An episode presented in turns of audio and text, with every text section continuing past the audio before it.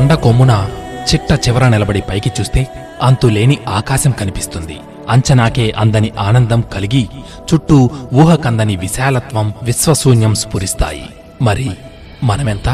భూమికి బెత్తెడులేని ఈ అల్పాతి అల్పమైన మానవుడు భూమిని చాపలా చుట్టగలడు, సముద్రాన్ని ఆపోసన పట్టగలడు, ఆకాశాన్ని అంగలతో కొలవగలడు, మరో స్వర్గాన్ని సృష్టించగలడు. అందుకు ఏ శరీరమో, బలమో, బలగమో, ధనమో, దర్పమో, మరొకటో ఉపయోగపడదు. మనసు, అది చేసే సంకల్పం, అదే కీలకం.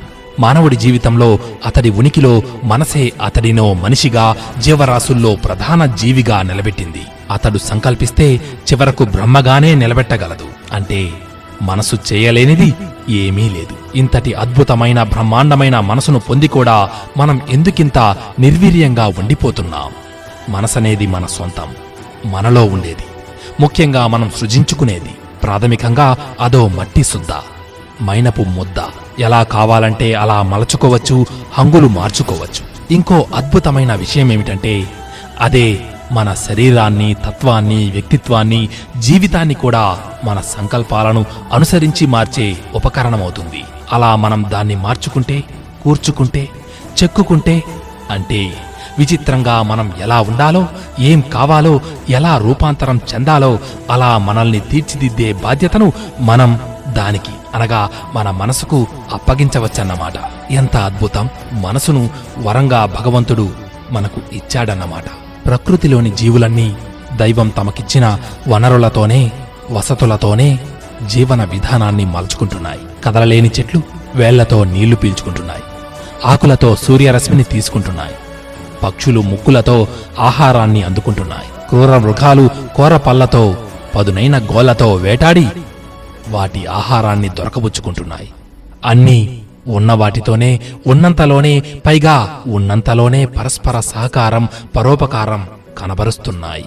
అలా భగవంతుని సృజనను సార్థకం చేస్తున్నాయి. మనిషికి అన్ని అవయవాలతో పాటు రారాజైన మనసును ఇచ్చాడు. అవయవాలైతే వేటి పని అవే చేస్తాయి, వాటి పరిమితి అంతే. మరి మనసు, అది రారాజు, దాని మాట అన్నీ వింటాయి, అన్నింటితో పని చేయించగలదు. అన్నింటి మీద అజమాయిషీ చలాయించగలిగిన మనసును మనం అదుపు చేయగలిగితే, సద్వినియోగం చేసుకోగలిగితే, అప్పుడు అద్భుతాలు, కాదు కాదు అత్యద్భుతాలు చేయగలం. దేనికి నిర్దేశించిన పని అది చేయాలి. మనసు పని ఇంద్రియాలకు పనిని పురమాయించడం మాత్రమే కాదు, అత్యంత ఉన్నతమైన, ఉత్కృష్టమైన పనిని దానికోసం కేటాయించాడు భగవంతుడు. భగవత్తత్వాన్ని మోసుకునే సాధనా మార్గంలో అన్నీ తానై మనిషిని, సాధకుణ్ణి ఉన్నత భూమికలకు నడిపించేది మనసే. మొదట్లో మొండి ఘటంలా, చెప్పిన మాట వినని చిన్నపిల్ల చేష్టలా కనిపించే మనసు తరువాత ఎంతో హుందాగా, బాధ్యతగా, తన బాధ్యతలోని అవసరాన్ని, ఔన్నత్యాన్ని గ్రహించిన పరిణతితో సాధకుణ్ణి తన వెంట వేలుబట్టి నడిపిస్తూ ఉన్నత శిఖరాలకు చేరుస్తుంది. చివరకు తన కర్తవ్యాన్ని ముగించిన తృప్తితో క్రమక్రమంగా తనలో తాను లయమవుతూ అంతర్ధానమైపోతుంది. మనసు పని ఎంత ఉత్కృష్టమో, అదెంత త్యాగశీలో, దాని కర్తవ్యాన్ని అది ముగించే విధానంలో మనకు అర్థమవుతుంది. అందుకే మిత్రమా, అద్భుతమైన నీ మనసును ఎలా మలుచుకుంటావనేది నీ బుద్ధి కుశలత మీదే ఆధారపడి ఉంది. నువ్వేమనుకుంటే అది చేయగలవు. నీ శక్తి కొలది నీ లక్ష్యాన్ని ఎంచుకో.